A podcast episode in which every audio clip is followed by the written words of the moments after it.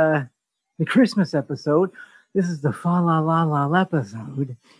uh, hope everyone's doing well. What a day! It's it's a, a beautiful spring-like day in New York City. We're coming back. I like it. We had a cold day. I get it. It can still get cold. It can still snow. I'm good. I'm good. Point proven. You can snow again, get cold again next year. And I'll complain for the few days it's cold again next year. Um, and for all of you who live in cold climates, I'm glad I don't. I'm glad I don't. And of course, from, from Australia, beautiful. It's probably beautiful. The birds are chirping. The kookaburras are scaring the shit out of anyone who's never heard a kookaburra before. It's just, it's just a beautiful time, a beautiful time to be alive. Steph, as we close, we continue to close up our year. We continue to share, continue to see the who's who and the what's what. And, um, it's great. It actually felt great to, uh, to open this today and see people talking with each other. I love that. Uh, like-minded, uh, people trying to, uh, navigate even these holidays. You know, we start paying attention to this long enough. We start paying attention uh, long enough to how people and events make us feel, and and we start taking steps in our lives to uh, to live accordingly.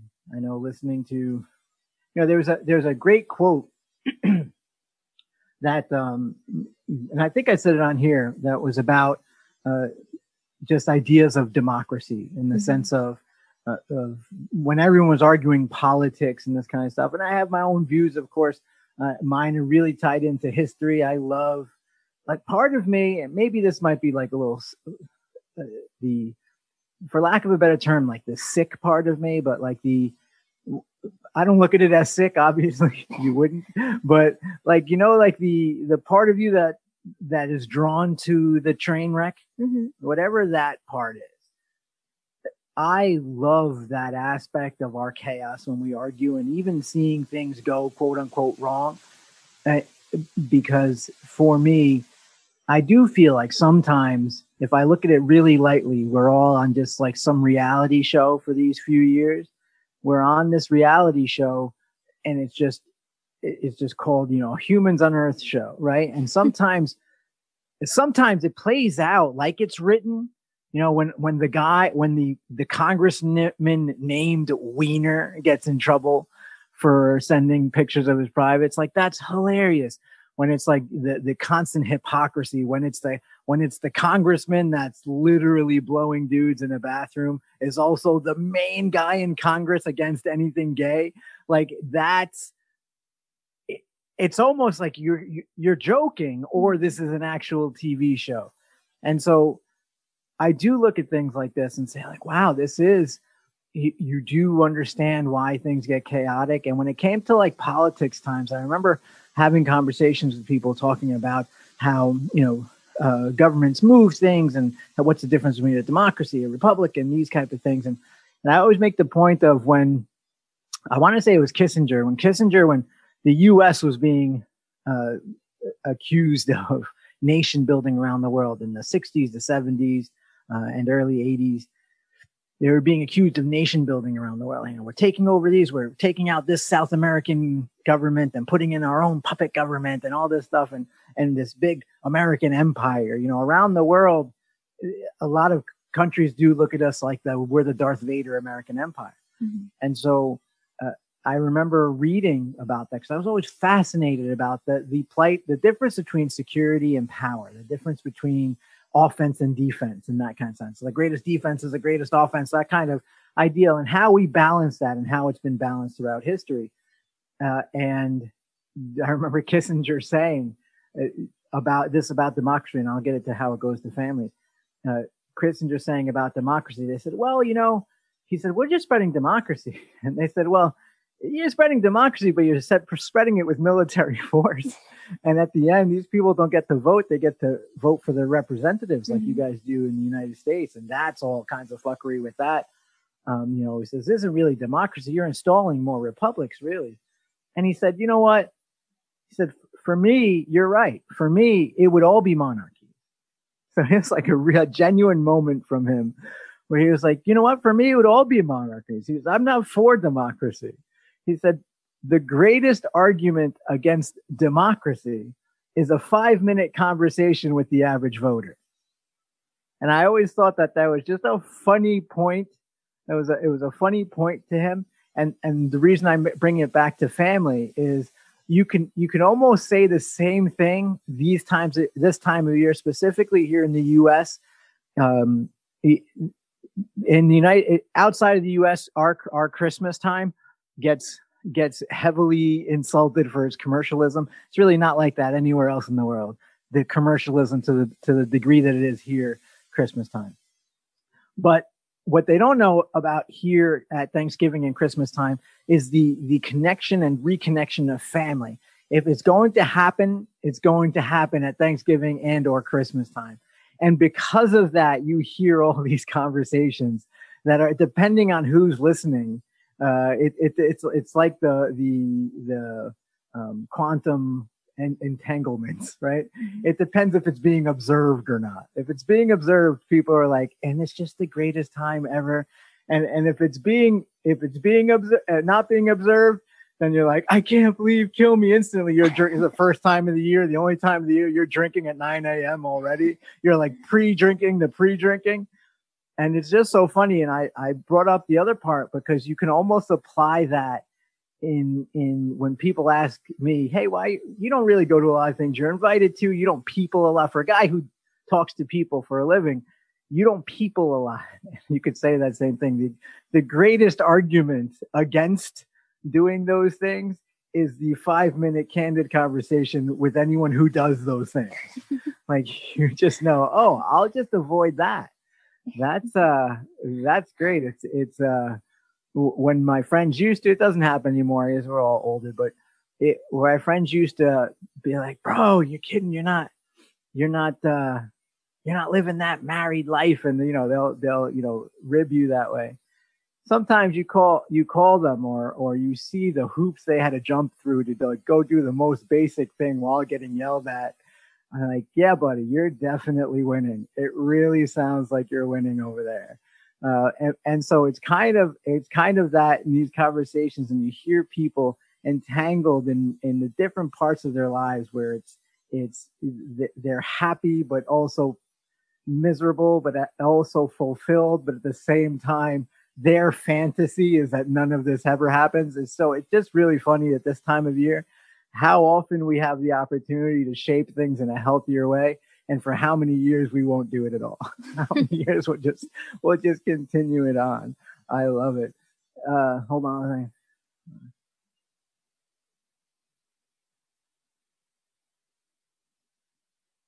I, I don't know. I, I think that I think that as far as uh, uh, Dawn says, do you think that connections that are expected or the re- or the reason suicide is higher. And i think that it's commercialized that way. It's kind of like it's like the um, the uh,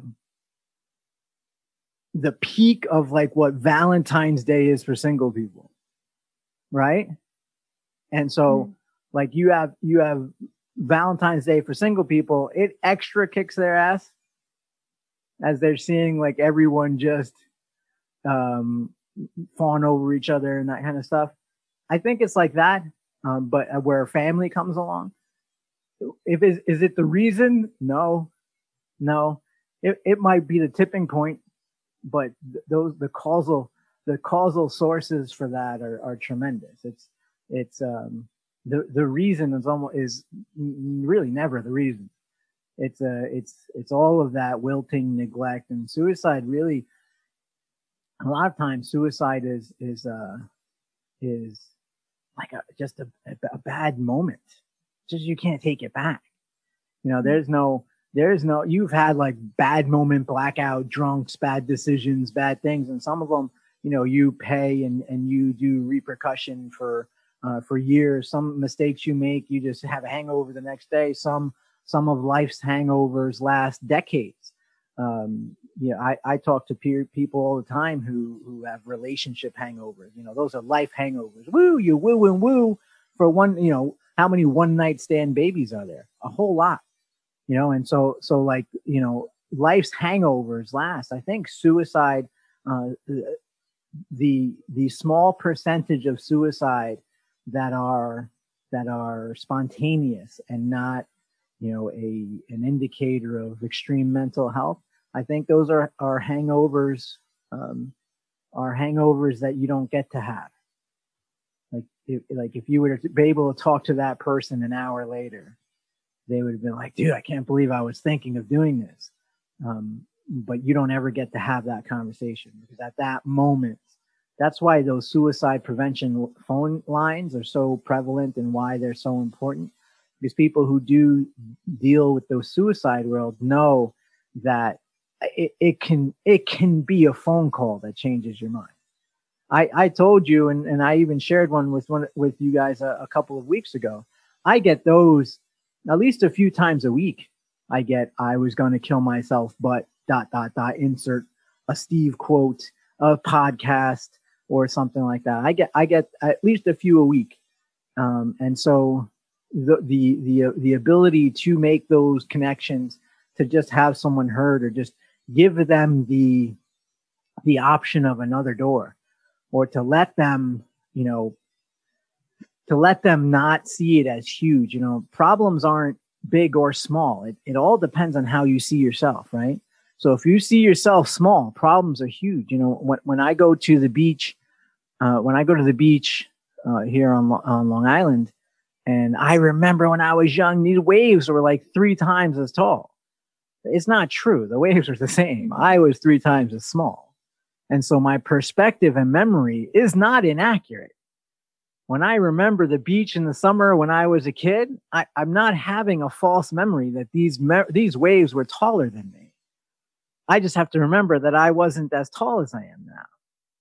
And so perspective matters and that never goes away it never goes away, which is why, again, because of what I've done, been through, seen the wins, the losses, everything else, it takes a lot to get my heart to race. It takes a lot for, I, I joke, I say, I could send a text message, uh, maybe even take a nap on a roller coaster if it was long enough.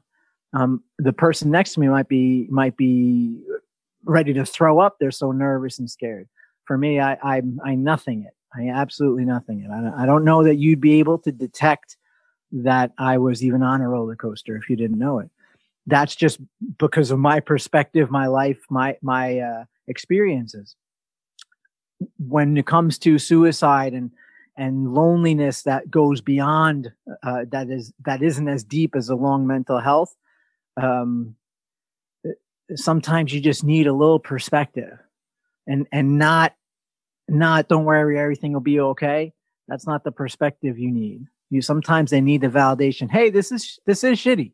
This isn't going to be great, but it's it's not going to be what you think. You know, it's like one of those uh, conversations I wish I could have had with with Tony with um, Anthony Bourdain.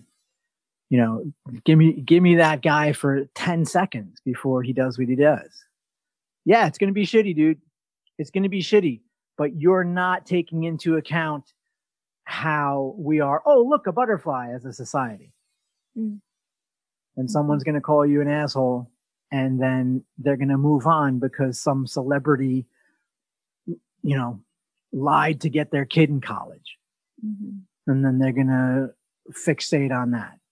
And then after that, another celebrity is going to whatever, whatever thing that we feel like destroying people for. And so, you know, you wish you could be, give that perspective like, yeah, it's to suck, but it's to go away. It's not to be, it's not to be the, the life ender you think it's going to be. And so, uh, when it comes to that kind of stuff, Dawn, there's so much that comes with those decisions a lot of times.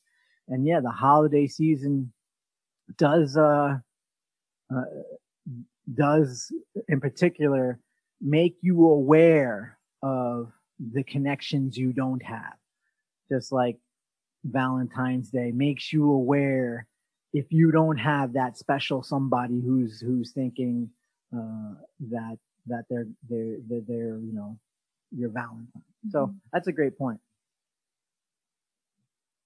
M- M- Melissa says my son was feeling suicidal few few years ago. The phone call to the hotline helped him but also life changes. Life looks totally different a year later. That's, so that's cool. all you need. That's what I was Yeah. saying. That phone call, like you just need that. I, I, I can't express it enough in my own life.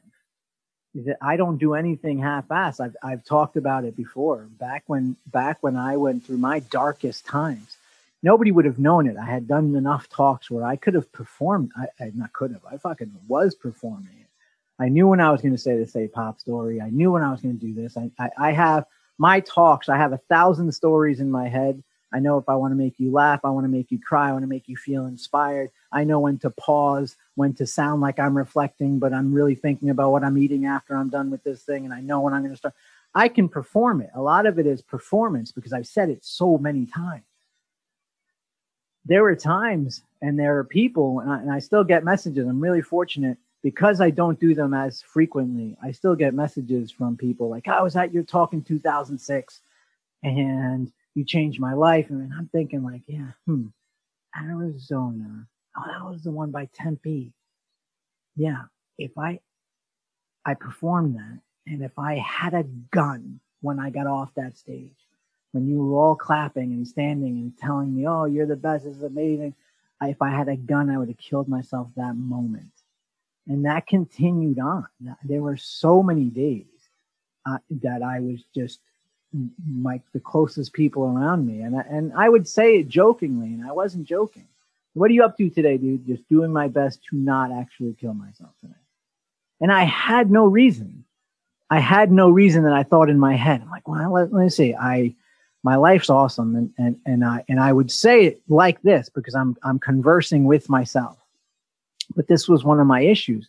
My issue is that I didn't have anyone around me I could have this conversation with because they they tell you like you, guys hear me when I joke with with like my mom. A, a- agreement with reality defines your life, right? So to to to not jump into argue someone's agreement with reality is crazy, and it's the least effective way to help it. And so, like my mom, again, we go back to me being us growing up poor. My mom was trying to get protein into her kids, and so she would have she would make these lentils. If you haven't had lentils, to this day, I think they are maybe the. I would rather eat someone's shoe than lentils, and I was always wondering why we had lentils. And well, I'd know why now because you could buy a sack that my mom pro- could probably carry on her shoulder for three dollars and get protein into her kids. Same reason why she used to buy a box of. It was like a, it was like a it was a box, and she would like add milk to it, and it would turn to mashed potatoes. But it was like Mhm. these snowflakey looking things, the craziest shit ever. But then again, my mom would make these these lentils, and I- and I would be gagging, probably dramatically, like a five year old would. But I remember telling mom, like, Mom, this is so disgusting. And she'd say, Oh, Stephen, there are char- starving children in Africa. All right.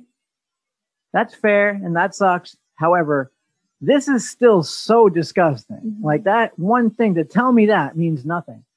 And so I didn't realize then, obviously, as a kid, but as I got older, I didn't realize I didn't have the the type of relationships you can have with, you know, Melissa's son called, the, able to say whatever. Just let me tell you what it is, and then you g- give me something different. And don't say shit like, "Oh, it's going to be great." If I were to tell anyone around me at that time, "Hey, man, I don't why why."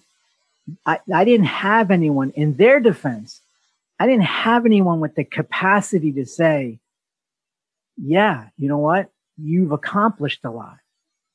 And when people accomplish a lot, they do have the, so what else am I doing mm-hmm. thing. That is a very common thought. The guy who invented the camera, the Kodak camera, Mhm. the guy who invented that killed himself afterwards. And he wrote a suicide note that said, Dear friends, my work is done. Why wait? Oh. I understand that more than I understand most things. And back then, I was adding alcohol to that. And back then, I was adding shitty people around me to that. So no one had the capacity. If I would be like, hey, man, I feel really lonely, they'd be like, are you kidding me? Everyone wants to hang out with you and talk to you. Everyone wants to be with you. You just talk to a group of 500 people. Uh, of that, a hundred of them are asking where you're going afterwards. They want to be. I, we had to put a security between you and some of these people. What are you talking about? You're lonely. Your life sucks. My life sucks, dude. I go to a cubicle Monday through Friday, nine to five. My life sucks. You're in Arizona today. You're in California tomorrow. You're in Florida the day after that. Are you kidding? I want your life. How could you be? So there was nobody who would just listen to me that the lentils are disgusting. And, and, and that telling me that there are starving children in Africa didn't help me understand why I'm eating these things. And so, so as time would go by, I would finally realize slowly and and I never obviously attempted. I, I, I don't think I attempted suicide in the conventional way, but I do think I did in the cowardly way. I I do I do feel like I was I went on a self-destructive binge that mirrored that of Bukowski and Hitchens, the people I admired. I was going to drink and I was going to drink and eat and recklessly die the, the, the writer's hero. And that was because, because number one, I was thinking in an unhealthy way.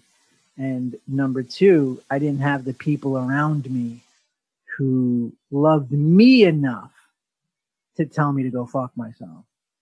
They only love themselves enough to know that if they if, that if I disagreed with them, I would cut them off. And so so uh, having those people around are huge, and and it is in those times, uh, like Dawn was bringing up, it is in those times that that people do become aware of what they don't have and it's not the, the reason for the suicidal thoughts. But it, at times, unfortunately, for the, the small percentage that don't have it as a mental health condition, uh, it could be the, the, the, the triggering point, the, the causal point. And that sucks. And that's why we're always grateful for people who, who, who do man those, who they, who do man those, um, uh, those phone centers and, and email centers and rehab places. And for the people who do end up sharing, again, every single message I ever get, which again is a several a week for the past 20 years, uh, every single one of those, I don't know those people. I didn't send them anything. Someone they love, knew, associated with, whatever, shared one of my quotes or put it up at work or something like that. You know so they they actually while i'm getting the thank you from these people it's actually whoever it was that had them encounter you know what i wrote. Uh, and it came you know it probably resonated with them from because it came from a person who thought as they were thinking. Wow. A lot of people yeah i'm saying i can't keep yeah, up with I mean, chat I, because it's the it's one of those things i think we we talked about it i know i talked about it in the Whispers and Echoes book. Mm-hmm. Um, you know, people don't talk about that. Everyone, they don't talk about that shadow effect of life, the shadow effect of success, the shadow effect of of of success, the shadow effect of change. You know how many parents I talk to who who, especially moms, who I talk to who don't want they just spent 18 years being mom. Now that kid went to school somewhere and they're like, who the fuck am I? You know, and that's a weird, painful thing for a human to say. Well, who am I? And who, how much of, of my life was dedicated to this person? And how much of, by the way, who's that person? Oh, the person I've been married to for these 18 years. we just realized we've been ignoring each other. Side note, they started a different life somewhere else that I just happened to find out about 10 minutes ago. And you're like, holy shit, like things are crashing. And so, it, you know, it, finding out who I, I, I this my dark times came a lot after my mom died not and it wasn't out of sadness it wasn't out of sadness of of you know her death you know, ended me. It wasn't even out of that. It was out of something I didn't see coming. I didn't realize how much, um, how much I was, was being a middle child, how much I was being a, you know, hey, look, look what I did. You know, when my mom died and I remember saying like, what am I going to do? Write another book? I already wrote another book. What am I going to do? Travel the world? I already did that. What am I doing? Who am I going to tell? Who's going to clap for me? These, these assholes, they clap no matter what I do. They clap and they say, let's go to dinner. My mom was the only one clapping who didn't care. She clapped when I did, oh, look at my drawing of a horse. That shit doesn't look like a horse. She clapped whether I said I wrote a book or didn't write a book, she always asked me, you know, how I'm doing. She was always clapping. So for me, something I didn't even realize was when after she died that um, there was an apathy, a general sense of apathy that came around me. Like, who cares? Also, I can drink myself into a stupor. I can spend money like whatever. I can do whatever I want because who gives a shit? Who's going to think I'm an asshole? This stranger? My mom isn't going to think I'm an asshole. She's dead. Like there are things that I didn't realize mattered to me. And I had to adjust, and it wasn't an overnight adjustment. I had to adjust to like, oh, I need a healthier way of looking at life. I need a healthier gauge of, of who I am and why I'm doing things. I need a healthier gauge of, of, of appropriate behavior. I need a healthier gauge of, of, of uh, just me as a person. I need a healthier gauge of what success is. I come from people who didn't have, my parents didn't know what it was like to have a bathroom in their home until they lived in New York. My parents didn't know what it was to have a floor in your home that wasn't dirt until they moved to New York. And I was getting paid more than they ever made in any year to talk for an hour. So I wasn't genetically equipped with how, what do you do with that? I would leave a place after an hour of talking they would applaud me and shake my hand and hand me a check that was more than my mom and dad made ever in any year of their lives. Ever. I did that in an hour. That was Monday morning. My schedule for the week was packed. I didn't know what to do with that, and I didn't have anyone in my life who could tell me what to do with that. My mom was still, my mom could have had $80 million in her pocket. And she would still today be at the dollar store because the $5 store, those fuckers are crooks. To this day, she would be insulted that a $5 store even exists. Like, you see, what's this world coming to? We see we have for a dollar, these guys want five. Everyone just trying to get you.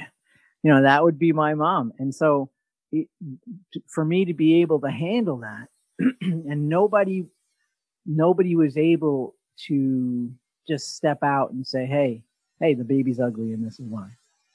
And for me, that's uh, that's huge, and you see why I have that now, and why even Melissa's story. I mean, that's your kid. I can't imagine what that feels like to know that you know. I would I would imagine you want to send them a Christmas card every year. Like you want to know who that person was on the other line of that eight eight hundred number to to be like, let me send you a Christmas card every year, give you a hug, give you like I can't even imagine how vulnerable that would feel. And so it's um recognizing that we have that in our lives and then more importantly more often than not people don't commit suicide and they still live with this shit that makes them feel suicidal every day and that's where people like me come in who are like, Hey, why are you miserable every day? What are the factors? Hey, what I'm saying with this, this year and the, the year, Hey, who's who and what's what? What, what did I feel when we had to lock down and quarantine the first time? What was I saying? I said, Hey, number one, this is so interesting. This is the longest I've ever been home. I think since 1998. Mm-hmm. This is the longest I've ever not been on an airplane. Um, and since 1998. And so at first it was dealing with that. Um, and second, dealing like, okay, who am I really happy that I can't see? Who am I really happy that I don't have to spend time with? Who am I, who do I love kicking to voicemail? Who do I, you know, and, and then you all know how, how I, I take on that stuff, but paying attention to your day to day, sometimes it sneaks in. This was a great year to be able to, to adjust to that. And I see it with my friends. I see it with the family that I'm, I'm, I'm close with. I see it with people around. And I also see it with people who aren't there. You've watched socially, we watched the internet get healthier or more toxic, more toxic. So we see human behavior be human behavior. Remember, if humans were innately good, if they were innately good, then we wouldn't, with every ounce of civilization we've ever known about in history, whether we go back uh, 500 years, a thousand years, if we go back 10,000 years, as we start to uncover these lost cities and we start recognizing that they had civilizations and seeing their buildings and their markings, what is 100% of what we see always? Some sort of controlling theology. There's a God who's watching. There's a God who's going to punish you for misbehaving. There's a God who's going to reward you for behaving. If humans were innately good, that wouldn't be true. We wouldn't 100% no matter where in the planet we are, no matter how back, far back we go to every single understood society, we would not have needed threats to behave a certain way. And so we're seeing in, we're seeing in this, this pandemic time, we're seeing some of the greatest of human feats but we're also seeing where the toxicity comes in. We're seeing that. And so we can pay attention to that, whether it's close to us. Um, I don't have a personal Facebook page, but I know when people are talking about how toxic their Facebook page is, that's your personal Facebook page. You accepted those friends requests. And so pay attention to that. I know you went, I know you went to high school with them and I know you went to whatever, they're your friends, neighbors, friends, and you met at a party, whatever it is. If they're the ones, then, then you have to know that you've allowed that toxicity in and that the, the, the quicker you get to unapologetically removing those people from your life, the, the, the quicker you can get to building something healthier. There is no, there is no recipe that allows, you know, when you go through your cookbooks, for those of you who have cookbooks, for those of you who look online for recipes, for those of you who go to restaurants where they use recipes, for those of you who go to bakeries where they use recipes, there is no recipe that's like, and there's just a smidge of deadly poison, just a smidge. That's all. It's of all these things, ingredients, yeah, a smidge, a little kapow of deadly poison. There, there is no that. And there's no that for a healthy life either. And sometimes when we're like, Hey, well, you know, it's kind of the outskirts and I just kind of, you know, I mute that thing so I don't see it, but we remain friend. Just know that's fine. There's no smidge of it though. Mm-hmm. Don't, don't complain that at any point in time you don't feel well or you have some sort of anxiety or you have some sort of negative thing because you allowed a smidge of poison. I, I can't stress enough how how much I'm not allowing that in uh, 2021. Yeah, definitely. There's a really good, there's, a, first of all, everyone's comments. It's so, all you guys have a story. I just want to hug all of you. Thank you for sharing, everyone. Hugs for everyone. Um, humans. I just, we have, like, we, uh, we, if you're just honest about what you experience in this mm-hmm. world, you realize that so does everyone else. Yeah. That's that's why I can go to Nairobi and talk to someone and they're like, holy shit, like you're like one of us. I am, but not for the reason you think. I'm one of us because I I have you know, we have the Dawns, we have the Melissas. They're they're like you too. They have the same story. They're just they're just across the world from you. You know what I mean? And it, and it's, um, the human experience when we're honest about it is so excruciatingly, painfully beautiful, mm-hmm. breathtaking, aggravating, enriching, peaceful, horrific experience. It's like it is all those things, and everyone's going through that.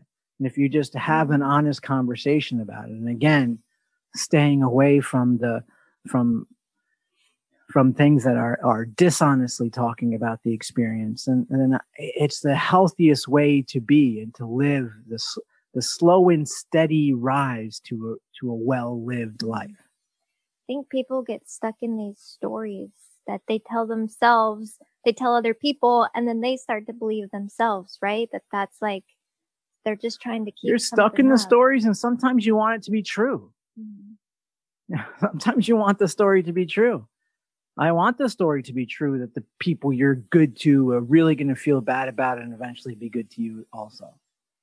Uh, that's, I want that to be true. So yes, I'm going to be stuck in that story. The end of it though, you're not.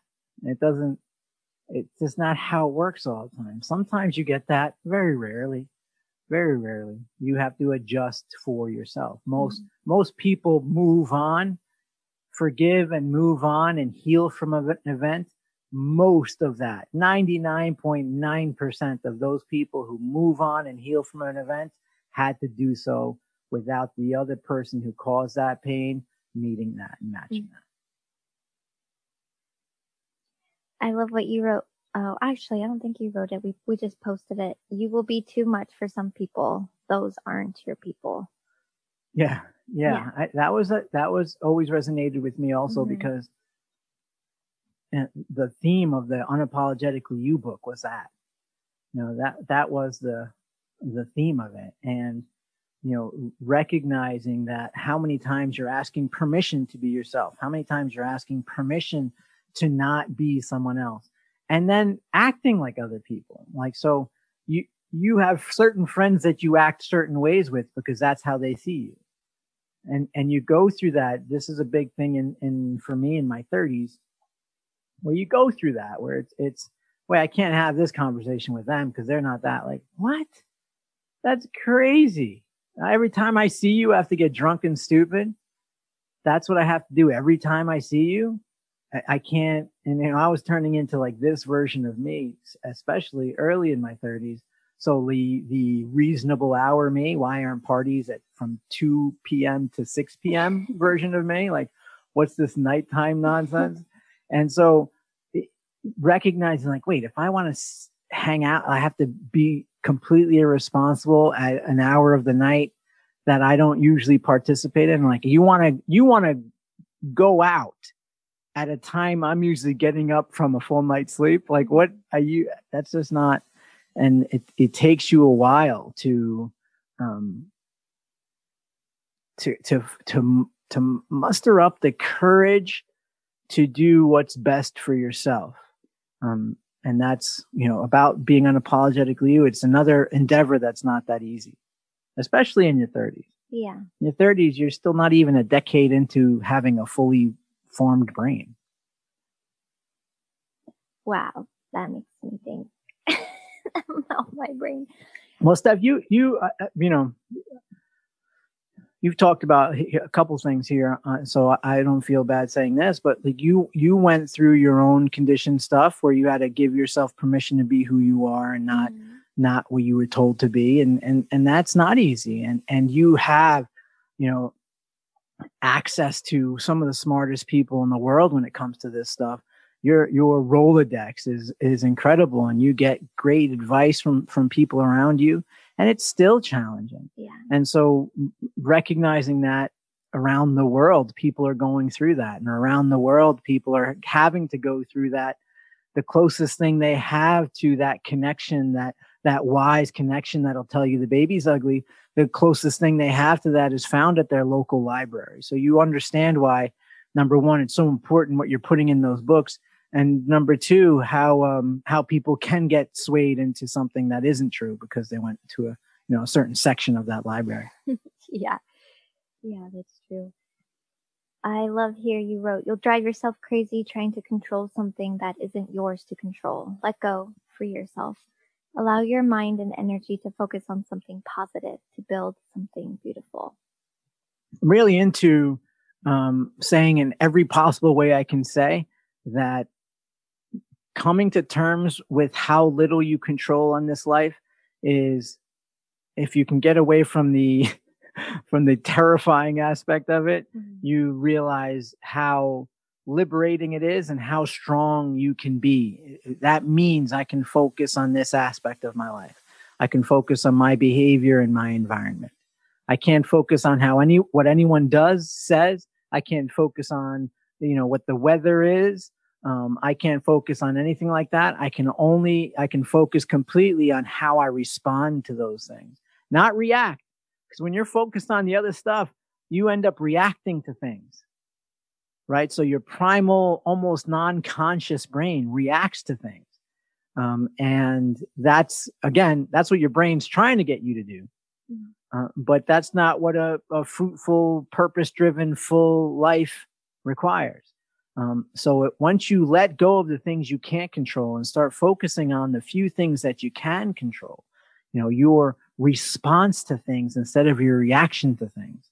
And, and those few seconds between reaction and response make all the difference for a life. They really, really do. So yeah, I'm, I'm going to say it a thousand more times in a thousand different ways. When you free yourself from the illusion that you control so much and you finally embrace the truth of how little you control, you get to see how beautiful it was orchestrated in that way. How beautiful it is that the little bit that you do have to control, once you realize it, you don't control everything, when you do realize how little you do control, you realize the, the little aspect that you control, your perspective and your response, that is everything. That that kind of goes along with what you were saying, the you know, shrinking yourself to fit into places you've outgrown, how much, how, oh my gosh, that would drive anybody crazy to, to keep up with that and then anesthetizing the pain and discomfort. Well, we do. We anesthetize so much. So people will mm-hmm. say, you know, I have a stressful life, so I do yoga. Awesome. You do yoga. You know, I go, it's an hour class. It takes, you know, a half hour to get there, half hour to get back. So it's two hours a day or two hours a few times a week to do yoga to reduce the stress.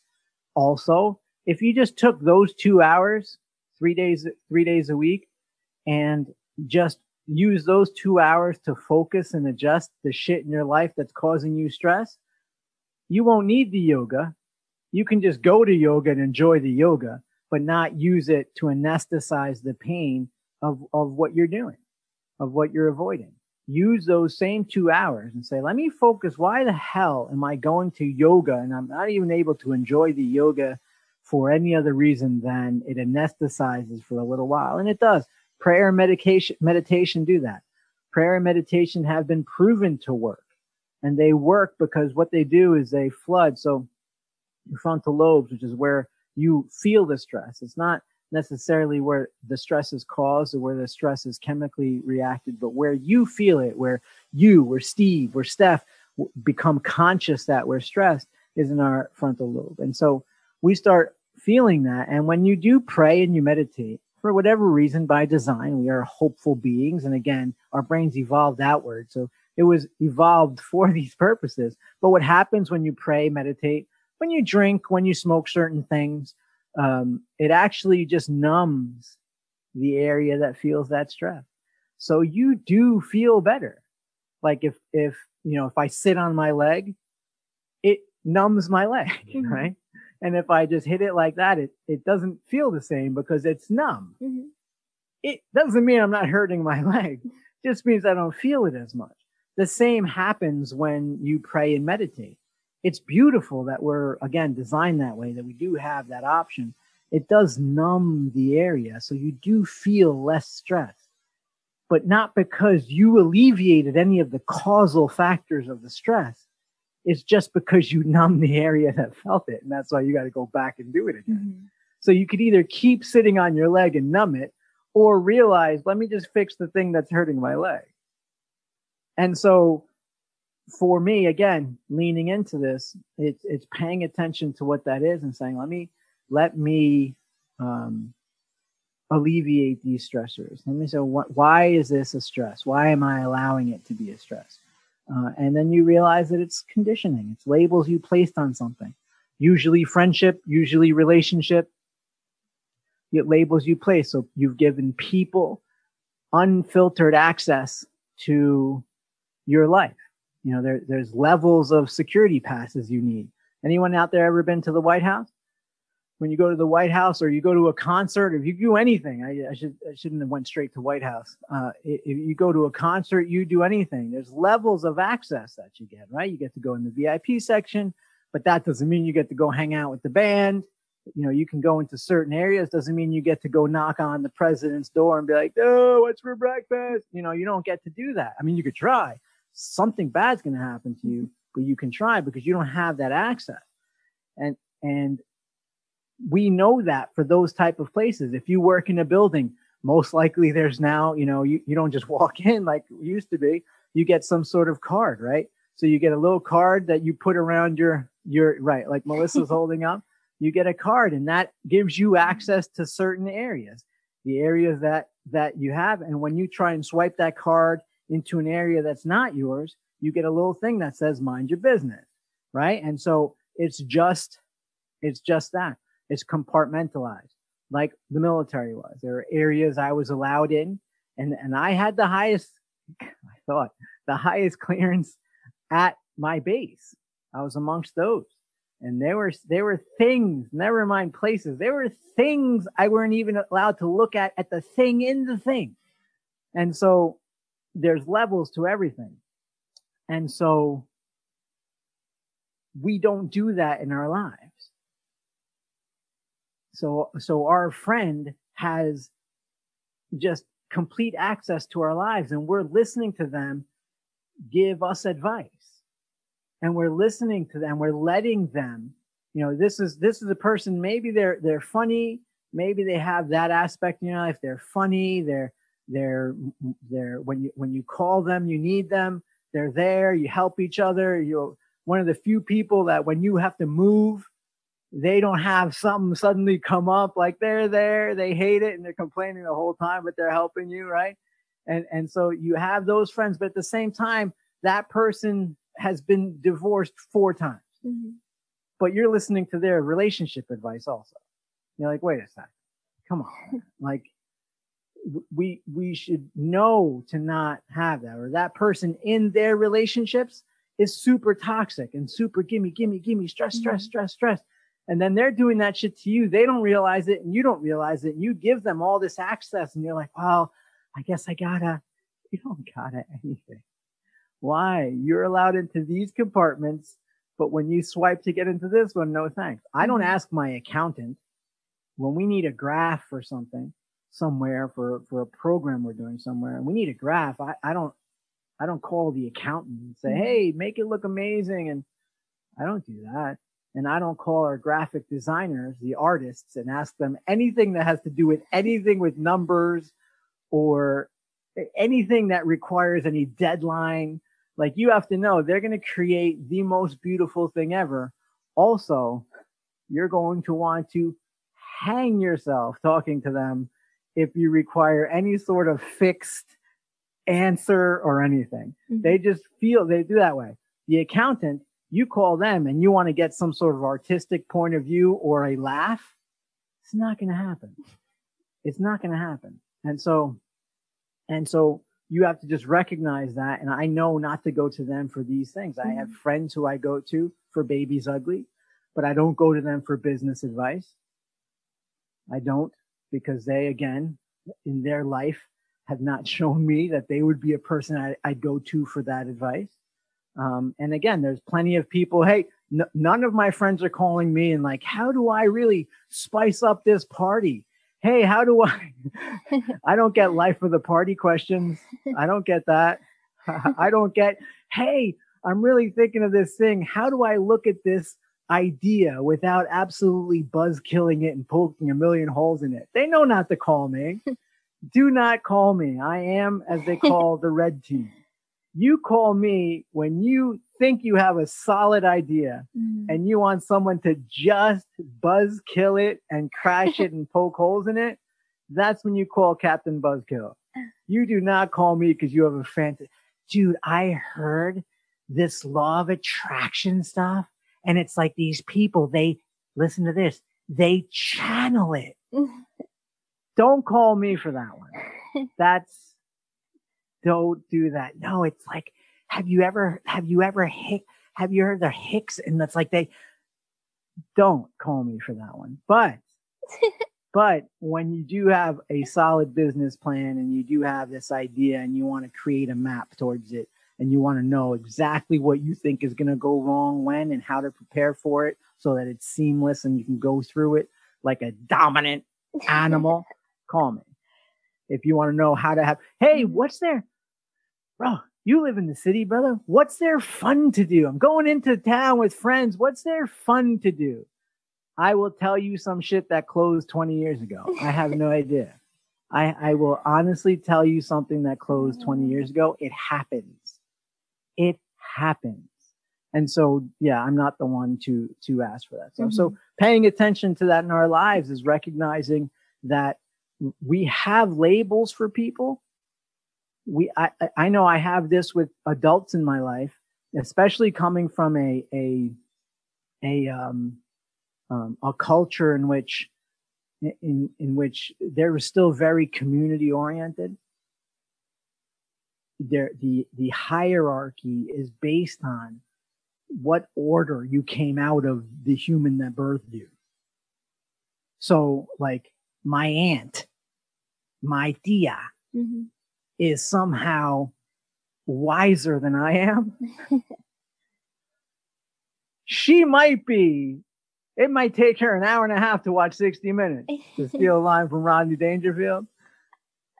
She might, she might get fired from an M&M factory for throwing away the W's. but in my head, in my head, this she's so ever wise because Mhm. that's my tia, that's my aunt.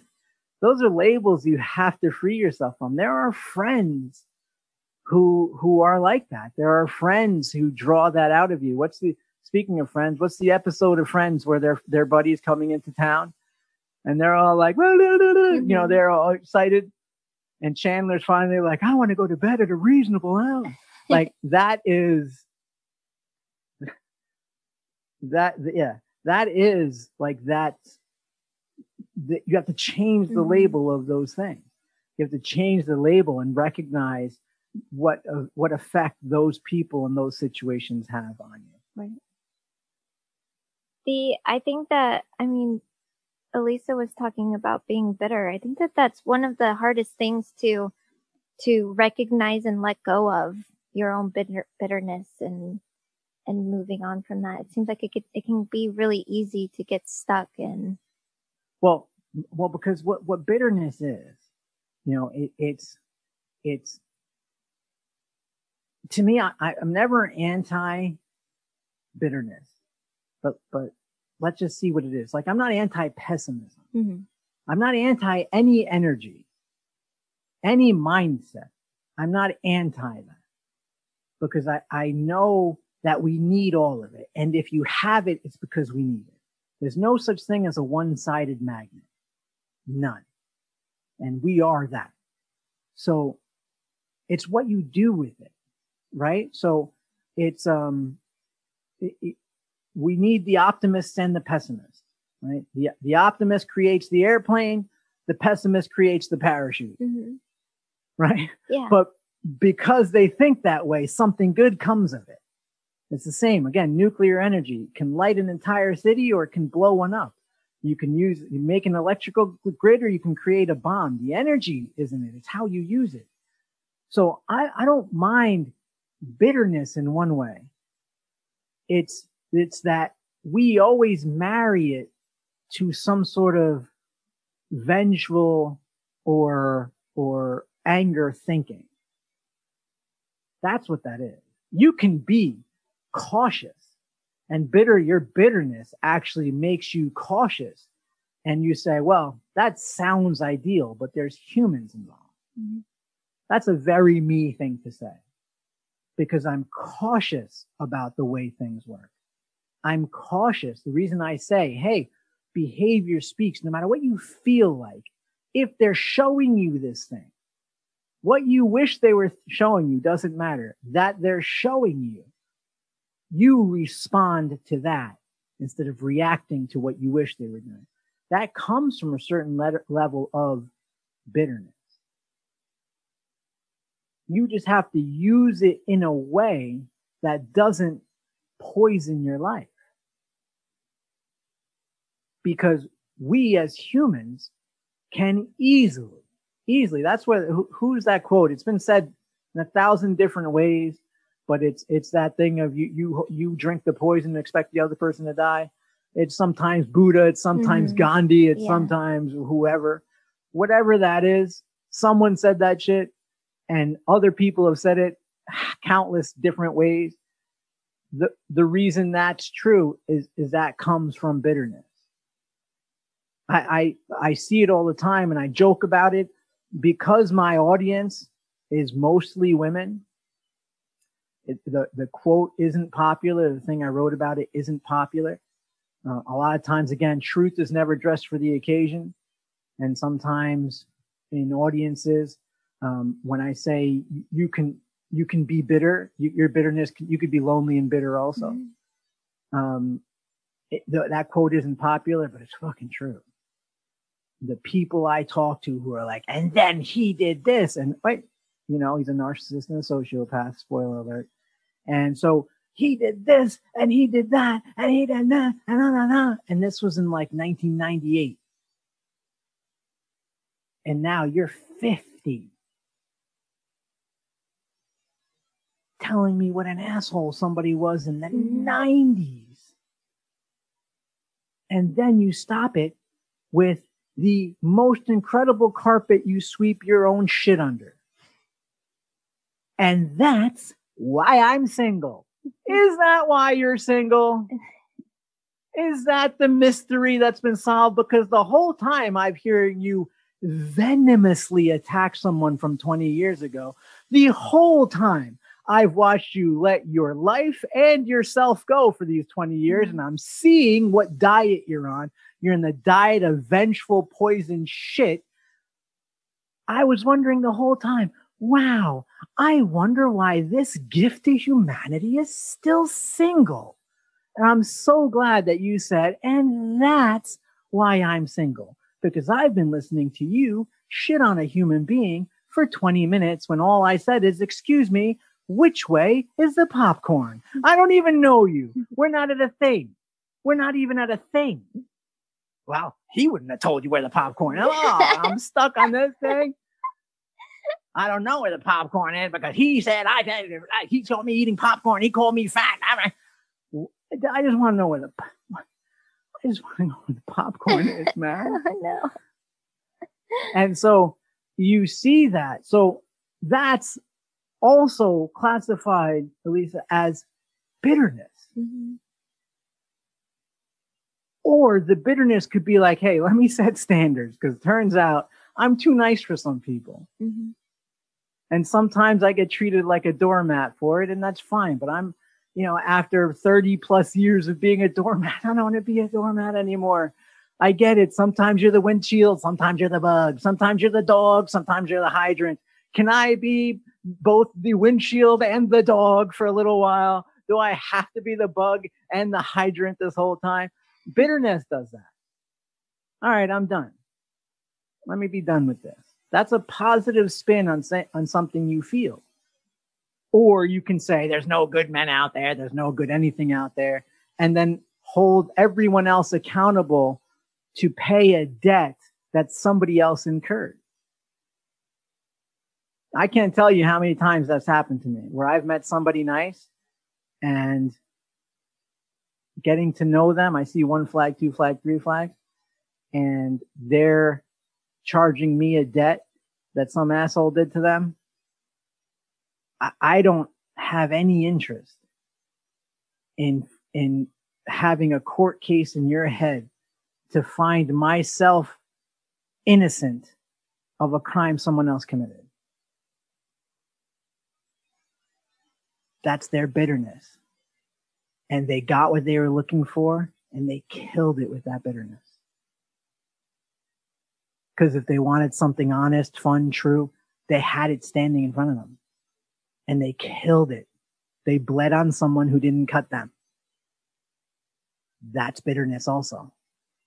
So allow it. You know why you allow it? Because you feel it. Allow it because you feel it. But make it do something good because you own you. So what I found out about myself later, again, genetically, I come from people with dark shit, man. I come from really poor, ignorant, reproducing thugs. So yeah, I could have been making more than any ancestor ever made in an hour, and some of them their whole lives. And I could have been treated like a king. And I could have had people telling me they love me and people telling me I saved their life and I and I could have flown there while everyone's cooped up in the plane like this. I'm in I'm in this thing that lays all the way down, and people are giving me whatever I want to drink. I could be in all those things and still want with every cell in my body to kill myself. So I didn't say, "Hey, that isn't that isn't the thing. I, I, I don't feel this way. I'm happy. Here's my gratitude list." There are starving children in Africa. Lentils are great. I didn't do that. Then, hey, you come from this. See it or not, it's the same reason you'll never slam dunk a basketball. You come from this. See it or not, no one will ever be like, hey, love your golden blonde hair and your crystal blue eyes. No one's ever going to say that to me. I'm never going to ever hear that mm-hmm. for the same reason why the things inside come with it. same reason why I'm so comfortable in simplicity. And as soon as I went out of simplicity, as soon as I wanted, you know, cars that cost more than the houses anyone I've ever been related to has lived in, that's when I was fucking miserable. But I had to come to terms with those ideas and then use that darkness.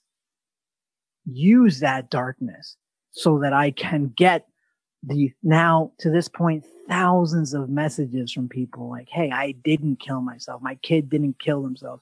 I told I, sh- I read that one to you guys a couple of weeks ago. That was my kid. My kid didn't. Holy sh!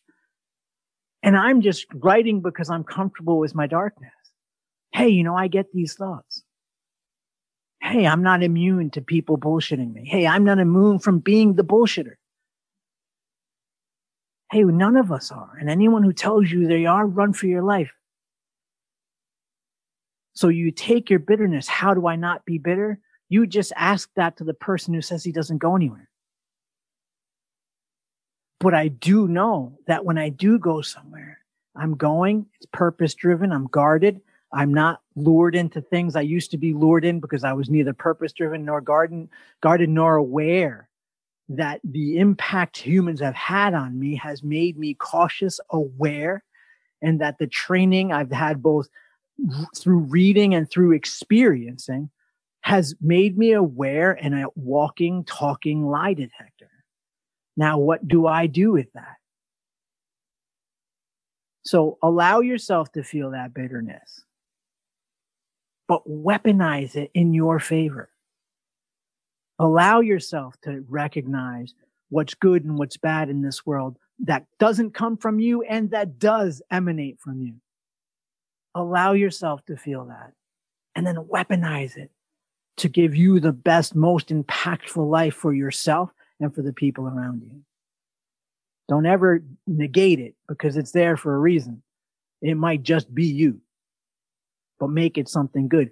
Don't be that lady. Don't be that guy who who just prove themselves right all the time. They self sabotage shit, and then they're like, "You see? Yeah, you'll always be right. As long as you kill everything in front of you, Yes, everything's dead. You will forever be right. Just not for the reason you think. Just so just do your best to not be that. Shit, it's 312. We still good? You could just leave, right? Everyone could just leave. I'll be the last one. It'll be me and Georgia. Be like, so Georgia, chapter 85. I'll pull up a couch. Be like, and then those fucking lentils. Those lentils, that was it. What else we got, Steph? You done? Uh, I really loved the the some people create their own storms and get upset when it rains. It really goes with what we were saying. I just wanted to bring that up. How funny that is. Hold on, Adobe is thanking me for using Flash Player. Oh no. All right. Um. So, what was it? What did you say? What was that? Wait, Georgia, I make lentils for my kids, but I don't eat them. It's so bad. so it's mean. so bad, Georgia. Don't forget to tell them that there's starving children in Africa when they complain. You know what's really funny? Perspective is everything. Because I'm born in the good old USA. Uh-huh. I'm born in the USA. I'm born the hospital. I'm born in the same hospital my mom died in. You can see the New York City skyline in that Mhm. hospital. I am born here where amazing food exists. Mhm. So when you give me lentils and I can't wait, like I couldn't wait to go to school and eat lunch. That's how nasty lentils are. And, but when I talk to my older like cousins who aren't from here, Mhm. Who that's what like that was like their filet mignon. Like they, they got like, oh, lentils are so good. That's why you can't be trusted, sir, because you make statements like that. You, I'm from here. Like your lentils, yeah, it was great because the people next to you were just falling over from starvation. Uh. I from here. It's, I'm here, and uh, the times I'm thinking is the Roaring '80s. This is the roaring 80s. There's no reason for lentils here in the 80s. We live in a town that has 19 pizza places. 19 pizza places, and you got lentils here. And fruit circles. She couldn't get Froot Loops. Do you get fruit circles, Georgia? Get Froot Loops for your kids, please. Fruit circles. Steph, what were you saying? What was the quote? I don't know, but we're all triggered by what our mothers gave us, huh? My we mom. really are. there was if there was a way for her to save money and what's so funny is that she has she still had so she, when when she died you get, my dad's like cleaning up her stuff and whatever you know he, go- he goes through his little process and then like slowly starts organizing stuff. And like a squirrel she had like she had like hid away money. But like give you background she didn't fucking need any money. There was no money this woman needed.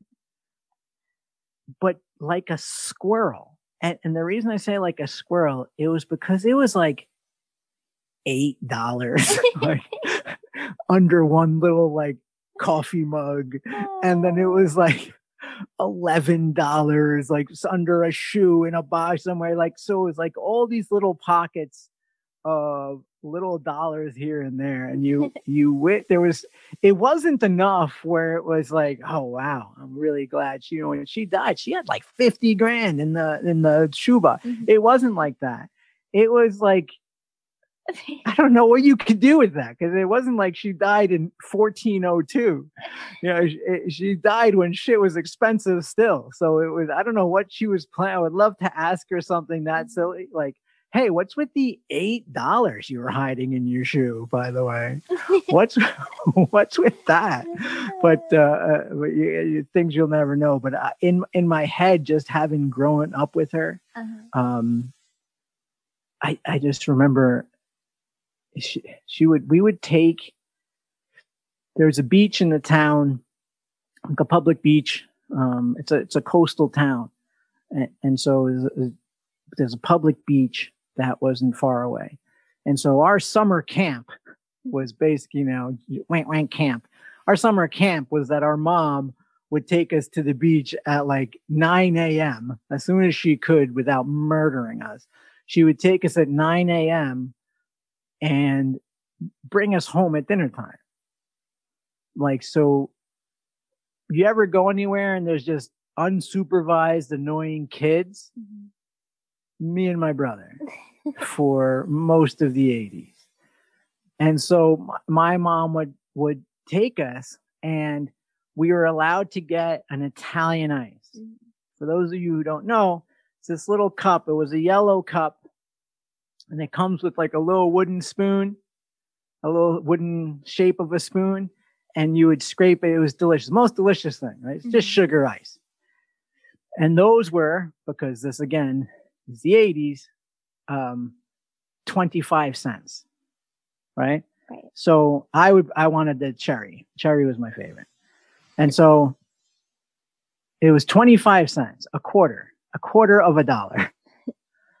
so when we'd have like neighborhood kids who'd want to come because it was like so cool because, you know, my mom would just drop us off. Sometimes she'd go there, but she'd just sit and read a book or something. And we were just chaos annoying the world.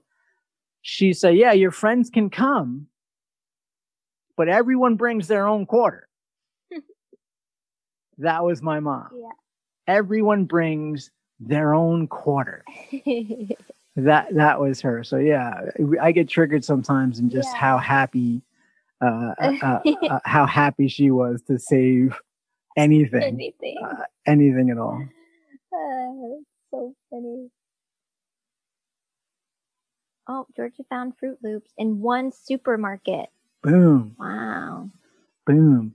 Um, it, it's uh, it's fun to have those memories hmm because you also realize, like, even when I just heard myself saying my mom trying not to kill us, like, I really think my mom was trying not to kill us some days. like, if you just Uh-huh. think about her life, sometimes I think about her life and her perspective, and just like, yeah, she was probably trying, like, there were probably days like where she was like in her own however she would have she was a like she was a lady she wasn't me she wasn't the female version of me and my dad for sure she was a lady so in whatever her lady thought process was of if i don't take these fucks to the beach they we're going i'm going to kill them both and not so not not just kill them but like start at their toes and just enjoy the whole process of slowly murdering these two i really she however a princess would say that hmm is however my mom thought it. So I really do. I joke, but also it's summer hmm and you're poor and you have no money but two kids and you live in an attic on Long Island. You can't have them in the house because you'll all die. hmm And so they have to go outside. But they can't just run around because the neighborhood you're in is all wealthy people who want you around when it's time to unclog their toilet and paint their house, but want you invisible otherwise. And so that level of frustration mixed with two young kids mixed with she's at the time like 22 years old. So she's a baby. And both of her kids are like, who, what, when, where, why, how? Who, what, when, where, why, how? It's hot. Why is it hot? Why is everyone else playing? Why is it doing? What's with this lentil shit? What's all the lentils? What's all that? Can I have a toy? Can I have a toy? Which toy? I want a toy. He wants a toy. I want a toy. What's his toy? How come he gets a toy and I don't get a toy? How come? I-" And so there is no way this woman did not constantly contemplate murder. And also, I really do feel that it was the driving force of why as so as soon as as as far back as I can remember, there has been a box of wine on the counter. like not a bottle, like the boxes that have like you know when you go to Starbucks and take coffee to go Mhm. like for like uh for the office or something and it comes with the little thing that you squeeze Yeah. like and it just comes out like a little spout Mhm. she had one of those of wine that surely was for like a party or just for her kitchen counter like for any occasion. I really think that that's why because she had that. So she would sometimes just be like hey you go. And if you bring any of these fucks they bring their own quarter because i've had it with all of you all of you. And plus she was married she was married to my dad. So that if you were going to add anything that you were to say, hmm, was that a stressor or a stress reliever? I'm going to go with stressor and adding him. So she probably go back to that bitter. She was probably like, no. And if those fucks come, they bring a quarter. I've had enough of you men in my life. Like, wait a second, we're five you men are just gonna keep asking, asking. No one's gonna say thank you. No, I I remember my mom going off like that sometimes, and I'd be like, "So we do or don't have a pencil?" Because I was like, "Hey, do you have a pencil?" Twenty minutes later, and another thing about you, selfish fox, and I'm like, "So no pencil. Oh, I'm Oh, gonna go with." I'm gonna go with no pencil. And so, yeah, I think that that was that was one of the ways to go. Yeah, thanks for the mom flashback. You're So good. So good. I I can't tell you how often I get those stories, Mhm. even like in the DMs still, where people are just they go on and on. And if I if I engage back, which again I'll, I'll tend to as much as I can. I did more when I traveled more because I did it at airports. I'd sometimes just have an hour or so at an airport, so I would just go down and voice memo everyone. Hey, well, tell me what you got going on. Wow, that sounds good. What happened then? What happened next? You know, I'd have you know basically DM uh, conversations with these people, and so many of them were were that were the the, the toxic the toxic results of bitterness. I love the uh I love this. I, I just want to end with this like really positive thing. You wrote I don't want to turn back my odometer. I don't want to forget how far I've come. I'm proud of the mileage of my life's journey. I'm not ashamed of the wear and tear on my body. I've come this far and some of the roads weren't paved. I'm still here, still on my journey. I'm proud of that. I think that's what we're all talking about, right? Yeah. that's what we're all talking about and and and and the way that we you know when when dawn writes hey i need a moment Mhm. like that you having the wisdom to say that there are countless hilarious stories in which you did not have the wisdom to say that. And so yeah exactly. So we know that. So when we look at our odometer and say yeah sometimes i handled it with the eloquence and grace of a gentleman and other times you'll all be shocked to hear not so much. And uh and so yeah i think that that's owning that is fun. Plus the, things that i notice i i most repelled against wait do you repel too? No you repel against. So most repelled against is when people aren't that. I th- i think that one of the things i'm most spiritually allergic to is just general bullshit. Not even that as much as people who don't Uh, Steph, I don't remember what book it was, but I was kind of pointing at this because I thought like we were kind of like all in on it. Like I, I thought like, yeah, of course this and of course I'm medicine and poison. Of course we've been the, the, the good and the bad. Of course you've been the, the hero and the villain. Of course we've all done this. Of course, like, you know, Dawn Mhm. instant, Dawn instantly started laughing. I was like, you didn't always answer like that Mhm. she instantly started laughing and, and you because we know so i thought we were all just in on it like that but there are so many people who aren't in on it Yeah, right. and their lives are a hundred to nothing they're up as 100% people wrong and they're 100% right and that one of the books i wrote like hey, the, the difference between my crazy and your crazy is that you don't think you're crazy. Like that's the difference. We're all experiencing this. It's just that you don't think you are. So recognizing your odometer, recognizing the scars, recognizing that is to me the human experience. That's what makes it funny and tragic. Recognizing it when somebody calls who, who whoever was on the other line of those suicide calls. It's recognizing, yeah, you're in a shitty spot. And then you work from there instead of, no, life is great. If it was great, I wouldn't be fucking calling you right now. That means you're just not listening. I already have that. Again, why I'm calling you. Mm-hmm. But if you just acknowledge, oh shit, that's horrible. Let's go from there. Let's move from there.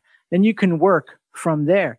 And, and so when people don't know that, or they act like it's not true about them, it's like such an instant turn off for me. Where not only are you acting like you are impeccable, but that that you aren't even capable of the idea that you're wrong. We all know people like that. Some of us have been in relationships with people like that and spent years maybe trying to help them with a problem that they don't think they have. That's a great, fun way to waste your time, right? We all learn that usually the hard way. Usually we end up being told that the problem they have is, wait for it, also in your head. Also in your head. Ta-da! You can't, there's nothing you can, you can't, you can't do anything. You are better off going, oh, you pretty chitty bang bang, chitty chitty bang bang, we love you. Just start singing some random crazy shit because that's going to be as effective as you trying to help that person.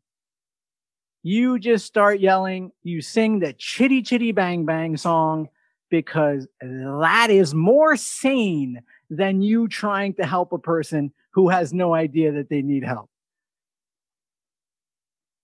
That's all. I don't know how I got the chitty chitty bang bang stuff.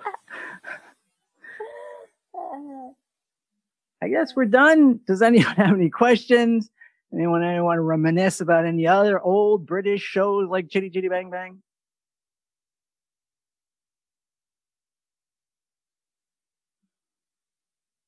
Yeah, well, that's the thing where you have to, where Melissa writes, um, going through that with someone uh, that is leaving uh, uh, su- suicide or uh, feeling suicidal uh, makes you question parenting. You know what that is? Is like that's that's why it's so p- important to have these conversations so you can see what causal sources are. When i'm telling you anyone at my times when i was feeling that way anyone would have looked at my life they would have not seen any reason there was no aspect of my life that most people wouldn't kill for i even saw that I couldn't explain why. I didn't know why. I, I just knew that I was feeling it. Imagine, imagine something did go wrong at that time. And I actually had some sort of calamity. Who knows if this conversation would even be happening? Who knows? But I, I've always, it's, it's always, um, the, the, I didn't know it then, but I know it now that that's been true of every type of person who does what I do, who every type of person also that that endeavors to succeed, every type of person that has those type of uh, of thoughts like impacting the world and that kind of stuff. Um, they all have, and they're recognized for this bright light, and that's beautiful. Um, but like anything else, the brighter the light, the darker the shadow. That is true and it, it always happens that way. The greater the night, the worse the hangover. It's that same thing. And, and that's, that's just how that goes. So I'm aware of it now. I'm aware of negativity when it pops up. I, I know when, when I need to address certain things in my life or if I just need to go outside. It could be something so simple. Go for a run or go, you know, um, train or do whatever it is. But, um, but yeah, what you say is true. We, opening the conversations to this, and, and all those celebrities that that do open the conversation about mental health, um, and uh, and are able to do so and get past the criticism of it, I think is um, is huge. It, it, it's huge because it's it's what gets people understanding. People like your son when he's in that situation, where he gets to understand, like, oh, okay, I'm not the only one who's ever thought this. I'm not the only one who it, it, it isn't necessarily uh, my weakness or my parents sucked or my work sucks or my girlfriend uh, the only girl I've ever loved or wanted told me I'm garbage, whatever it is. People say shitty things to each other, whatever it is. Um, he's able to see like, oh, all right, this is a thing. And, and now that, you know, water, water, which is, which is the most fluid thing in, in our life, water passes the, the, goes through the spots of least resistance. And so do our thoughts so him becoming familiar with that, me becoming familiar with that, the people who become familiar with that have to always know those thoughts can come back because it is a it is a road that's already been built. And your brain can bring you back there. So you build the mechanisms. Hey, last wow, when I come here, this is who I call. Hey, when I come here, I come here. When I do this, I do this. And and uh, this is where I go, this is what I do. Now I know I have a protocol for it. And um all of that happens when we're able to talk about it freely. Yeah, I love that. Share your stories. Really. All right, mm-hmm. folks. Well, I hope you have a Merry Christmas. I hope, but how cool is it that in Australia you have Christmas in the summer? How cool is that? Now, do they still show like American Christmas shows? Like, like do they still show like Frosty the Snowman and that kind of stuff? And and or do you have your own versions of that stuff? Because they don't show anything Christmas here. Could you imagine turning on NBC and it's like it's like uh Frosty the Sandcastle? Like, could you imagine? It, it all takes place in the summer.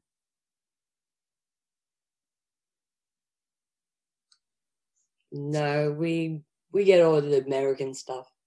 I I thought so, and and and it's um it's a it's a great time. I know that in South America, a lot of uh, the family that's in Chile, the Marabolis in Chile, they they are always uh, inviting me down for. Oh, you've never, you don't know what it is until you spend Christmas on a beach. I'm all for that. I can get used to that quick. I can get used to that quick. Lots of barbecues. Yes, that's I love that. Outside and plus it's Australia, so it's always going to be a good time. That's it. Folks, I hope you have a great Christmas. I hope you have a good time with your families. I hope you have healthy opportunity and time to uh, to reflect on uh, on your life, reflect on the year. This is a good time to do it. The good, the bad, the ugly.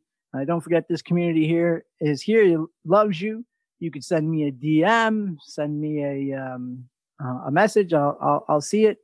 You can also uh, just check out our show, and if you want to wait till the end of the show to to ask a question, you're welcome to. If you want to ask a question that you want addressed on the show, but hey, don't say it's from me. That's fine too. You know, we're all just if you feel it, other people feel it. Uh, look, when I mentioned a couple of things here, like Steph was saying, the chat was going crazy. Mm-hmm. If I feel it, other people feel it. I'm not unique in this. We just, I've, I'm been so comfortable with it for so long that I could usually make it a funny story, even though during some of that, when I was experiencing it, it was horrible.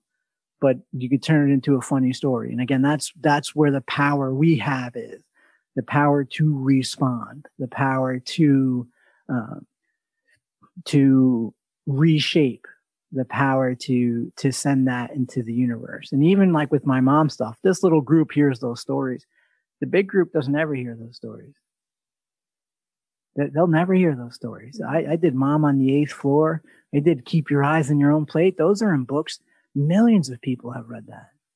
My mom's story is forever wisdom and helping and inspiring. And i we get thousands of messages from people who are like dude i love that your mom looked at it this way and your mom looked at it that way. And in my mind, I know, like I share with you, they weren't always great stories. And it wasn't out of wisdom. Sometimes it was out of not murdering your children. Eh, but I get to clean that up and I get to apply the wisdom even 10 years after she's been dead. I get to apply the wisdom and retell her story. That's where our power is. That's where that goes. And so when you're reflecting and looking upon your life and, and what you can change going into 2021, you could change going into Thursday. Think about that. Think about the story you're telling through your actions, through your inaction. You know, a lot of the times that I was the doormat for some people, the story I was telling wasn't one of action, it was one of inaction. Who knows if some of those people were like, he's not going to say anything. He might think it, but he's not going to change. Gonna, we're just going to do it, whatever. Through my inaction, I was telling a story of I'm your doormat. So think about the things in your life where you, through action or inaction, allow for things in your life. What, what labels you place on yourself through the way you behave or the way you don't behave and, and see if that's what you want. And if it's not, good news. You get to start changing that. It doesn't happen overnight, but the decision to change happens instantly. That's where our power is and then you slow and steady bring your life to where you want it to be. The people who really love you and are for you are clapping and paddling. Mm-hmm. And the people who don't are not clapping and they're drilling holes when you're not looking. Right. No matter how much that hurts, pay attention to who's who and what's what. Hope you all have a great day. I love you all. We'll catch you next time.